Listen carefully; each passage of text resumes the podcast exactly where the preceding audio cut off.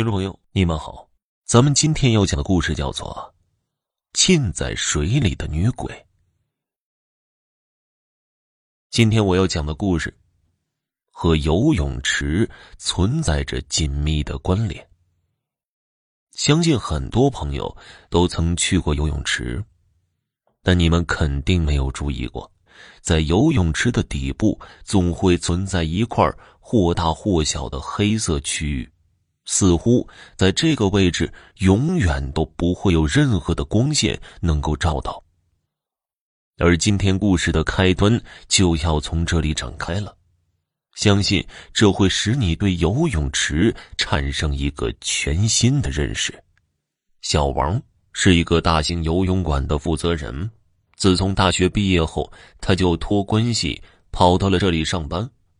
与其说他在这里是为了高额的工资，还不如说他是为了悠闲的工作状态。身为负责人，每天只需要例行检查一下各方面的安全设施以及游泳馆的运行流程即可，根本没有高额度的工作量，更不会出现所谓的体力活。但在这之间，他也要担一定的风险。要知道，游泳馆的水虽然不深，可也淹死过人呢。记得那是发生在夏天的一个清晨，一个女孩莫名其妙地出现在游泳馆里，然后一头扎进深水池，扑腾了几下就断气了。当时可把游泳馆的人给急坏了，赶紧通过各方面的渠道进行调查，因为他们觉得这个女孩死得蹊跷。要知道，游泳馆每天早上九点才会开门营业，而这个女孩出现的时间却是在早上六点，而她的整个死亡过程全都被监控摄像捕捉了起来。如果不是有人故意把女孩给放进游泳馆，那么就证明这女孩是密谋已久，提前躲在这个地方。要是按照后者的推论来理解，那么这个女孩的死就纯属是自杀，和游泳馆没有关系。但即便如此，也会大幅度地影响游泳馆的生意。所以从那之后，这个游泳馆虽然仍在营业，可营业额却大打折扣了。也正是因为出现了这个事情，上一个游泳馆的负责人被开除，而小王则顺理成章地顶上了这个位置。不过呀，说来也奇怪，与他一同来这个地方应聘的人数不胜数，但唯独没有人敢触碰负责人的这个位置，似乎是有什么忌惮。不过小王可不在乎这些，只要有钱赚，让他跳粪坑里疏通垃圾他都愿意。而在小王上任的这段时间，的确没有什么怪事发生，但在多日后的一个下午，在游泳馆内却突然发生了溺水事件。听闻此事后，小王立刻赶到现场，能看到溺水的人已经陷入昏迷，正躺在游泳池边接受抢救，救护车已经在赶来的路上了。而在小王询问相关情况后，则让他感到非常的诧异。据知情人所说，这个女人是他们几个人里水性最好的，在大海里游泳都游刃有余，怎么可能在游泳池里溺了水呢？想到这儿，溺水人的朋友却突然一惊。对了，我们好像记得，她在溺水前的几秒钟，曾经在水面上含糊不清地说了一句话，当时我离她最近。听得说的话的意思好像是说有人在水下拽他的脚。对于这个男人的解释，小王也是满头的雾水。有人在水下拽他的脚，这怎么可能呢？根据溺水人朋友的解释，他们当时都在游泳，根本没有人会去搞恶作剧，毕竟水里的玩笑要是出了岔子，可是会要人命的。而如果不是溺水人的朋友干的，那么会是谁这么无聊的去捉弄一个不认识的人呢？出于妥善起见，小王返回了保安室，对当时的游泳池进行了监控查看。起初啊，并没有什么怪异的事情发生，可当他把进度条拉到溺水前几秒的时候，他则赫然看到在溺水人的身后居然有一团黑色的影子在随着水的波澜左右晃动。而根据小王的判断，这个黑影肯定是个人。这是怎么回事儿？头儿，您问我，我问谁啊？您继续往后看呢、啊，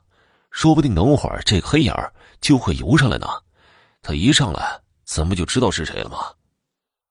听了保安的话，小王则继续观看之后的监控录像。却是发现这团黑影在溺水事件后就一直在水里徘徊，维持了几分钟的时间后，这才宛若云烟一般消失在了水中，他根本就没有上岸。我的天哪，头儿，这这什么鬼东西啊？保安现在惊出了一头的汗水，因为他知道普通的人在水下的闭气时间最多不超过五分钟，但这团黑影足足在水下待了十多分钟了，除了不需要呼吸的鬼，保安真想不出有什么其他的解释。老大，之前咱游泳馆死过人，你说这会不会是那个冤魂呢？行了，你给我闭嘴吧，一天天的就知道自己吓唬自己，天底下哪来那么多的鬼啊，还冤魂，你小子消虚鬼故事听多了吧？小王随口说了一句，然后转身离开。可虽然他嘴上这么说，但心里也有些犯嘀咕了，这团黑影究竟是个什么东西呢？不知道当时的小王究竟是出于什么样的思维考虑，他居然在下午闭馆后潜入到游泳池里，想查看一下这地方究竟有什么古怪。